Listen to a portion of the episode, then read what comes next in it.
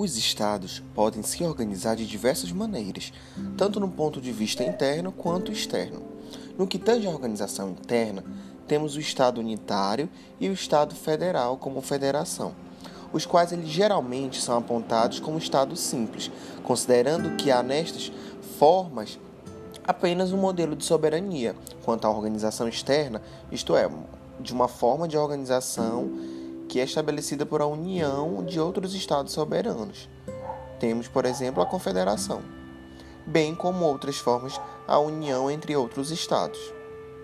As confederações e as outras formas de união de estados são consideradas formas de estados compostos, vez que também terão uniões diferentes de diversas naturezas, porém formadas por estados que conversam sua soberania.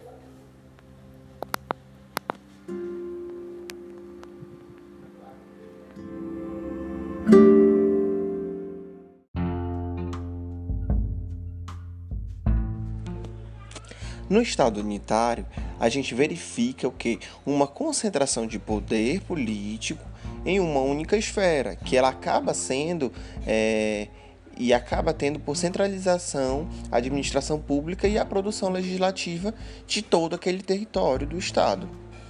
Assim, todo o poder político ele emana de uma fonte e é o poder central. Dessa forma, os poderes legislativos, executivo e judiciário, eles se centralizam na esfera do capital e todas as eventuais ramificações desse poder são espalhados pelo Estado, são apenas delegados através das delegações realizadas pelo poder central, que é o dito de unificar o poder. Portanto, essas tais considerações, elas parecem mais adequadas para o Estado, como território reduzido. Dada essa complexibilidade do Estado contemporâneo, é quase impossível não haver algum nível de descentralização de poder dentro do Estado.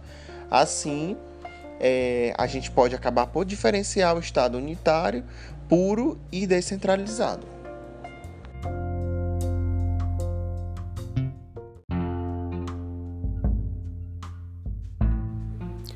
O Estado unitário puro é aquele que centraliza o poder de uma única esfera, sem a necessidade de qualquer descentralização administrativa, ou seja, não se atribui qualquer competência legislativa ou administrativa a municípios, comunas, províncias ou regiões autônomas. E, portanto, ele é realmente o único centro de poder que concentra em seu nível as funções executiva, legislativa e judiciário. Então, vale esclarecer que em tratar de Estado democrático de direito, considera-se que esta centralização desencadeia funções executiva, legislativa e judiciária, representada apenas por uma organização de poderes num mesmo nível civil e não em qualquer forma de concentração destes poderes na mão de um único líder ou de um órgão. São exemplos dos estados unitários puros os chamados microestados, por exemplo, Mônaco e Vaticano. Afinal, considera as características mencionadas tal forma de organização interna, somente porque pode ser aplicável em estados cujo território assemelha-se a de uma cidade.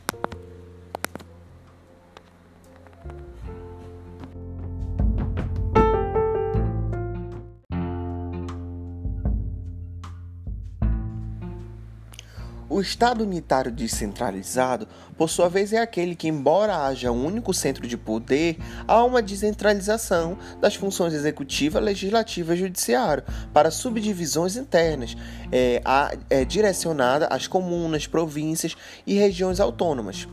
Nesta subdivisão, é existente, geralmente, autoridades que podem desenvolver esses trabalhos através das constituições e eleitas pelos cidadãos de referida região, como competência executiva, bem como poder e poderes legislativos, como certa autonomia concedida pelo poder central.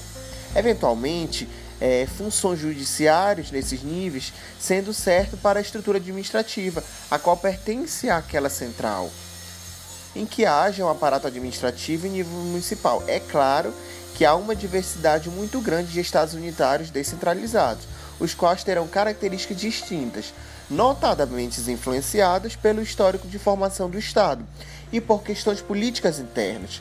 Por exemplo, estão os Estados unitários descentralizados, a Espanha, que possui 17 comunidades autônomas, e a Itália, dividida em 20 regiões. Então, essas regiões, essas províncias, elas têm eventual autonomia, claro que respeitando ao poder do Estado de gerir, mas elas têm autonomia interna de desenvolver algumas funções para melhor execução da sua população.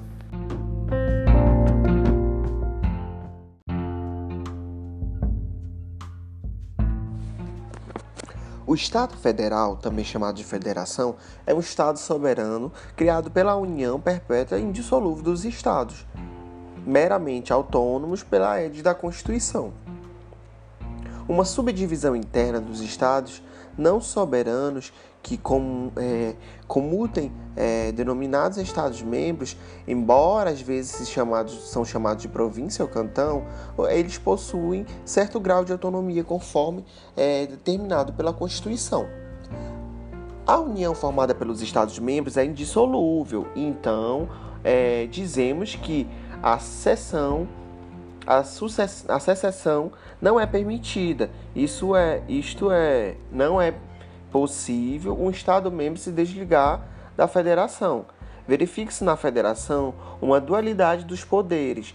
A legislação própria do Estado-membro é distinta e autônoma sobre a correlação da legislação federal. Em cargos de federação, por exemplo, estão a Federação do Brasil, Estados Unidos, América e Argentina.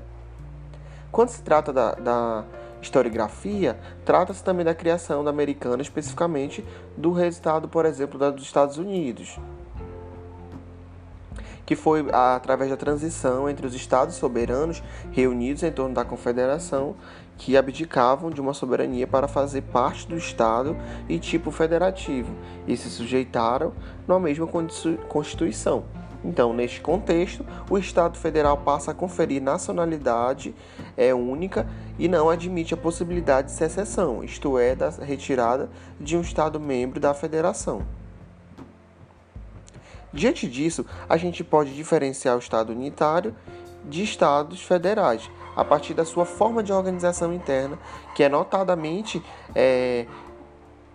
dada pela existência dos Estados federais de poderes legislativos, executivos, típicos de Estados-membros.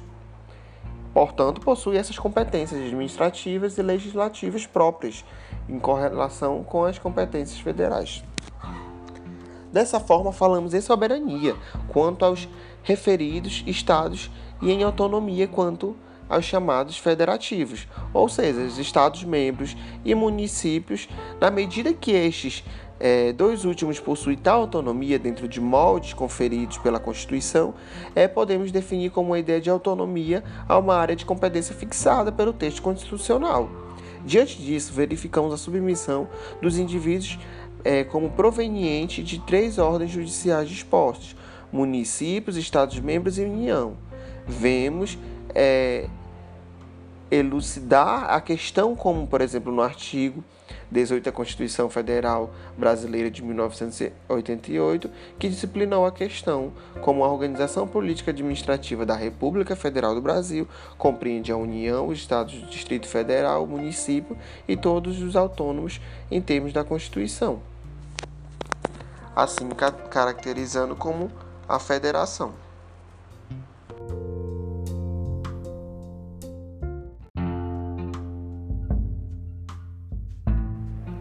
A confederação consiste na união permanente de dois ou mais estados soberanos que se reúnem para determinados fins de defesa, economia, política, dentre outros, criados através de um tratado ou um pacto, uma convenção que estabelece uma estrutura de organização permanente para que seus objetivos possam ser alcançados. Assim, trata-se de uma união entre Estados soberanos com um órgão comum entre todos os membros. Então, destaca-se, a confederação não consiste em um Estado soberano, mas na união dos Estados. Assim, a manutenção da soberania pelas pelos estados que fazem parte da confederação, caracteriza-se essa forma. Como consequência da soberania dos membros, é natural que seja possível a secessão no caso da confederação. Ou seja, um estado que faz parte da confederação pode se retirar dela a qualquer momento, já que se trata de um estado soberano. Vale ressaltar que as decisões tomadas pelos seus órgãos dissessórios da confederação são aplicáveis aos membros, ou seja, aos estados soberanos que fazem parte daquele contexto. A confederação não possui qualquer poder em relação direta aos cidadãos do estado. A confederação ela não confere cidadania ao indivíduo ou garante seus direitos, mas ela trata-se de consequências de soberania aos Estados-membros, portanto, não se deixa atravessar pela confederação. É impreciso apontar que as confederações, por exemplo, na Idade Média e na Antiguidade, vez que as formas de organização social verificadas naqueles contextos dirigiam subsidiariamente nos estados modernos, sendo como uma confederação aplicável apenas para fins notáveis como o conceito de soberania. Os exemplos de confederação estão, no caso, Estados Unidos, a Confederação da Suíça, a Confederação da América.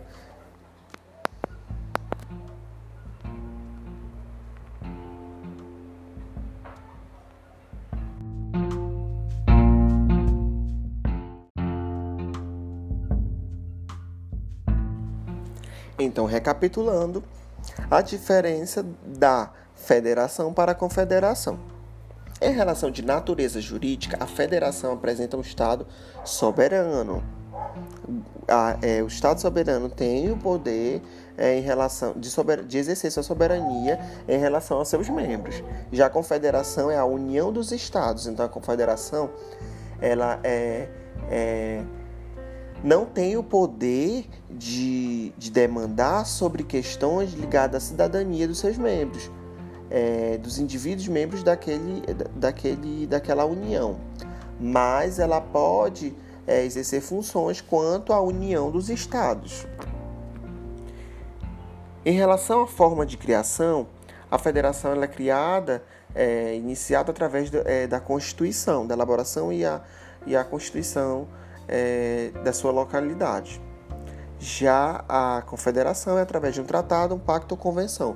É de uma forma mais simplificada e consenso entre os seus membros. Da natureza jurídica dos membros, a federação ela é dada pelos estados, membros, províncias e cantões. Já a confederação ela é um estado soberano. Para a possibilidade de secessão, na federação é vedada a possibilidade de secessão. Ou seja, nenhum Estado-membro, município, Estado-membro pode se desvincular da federação. Já na confederação é permitido o Estado ali que não quiser mais participar daquele vínculo se desfiliar.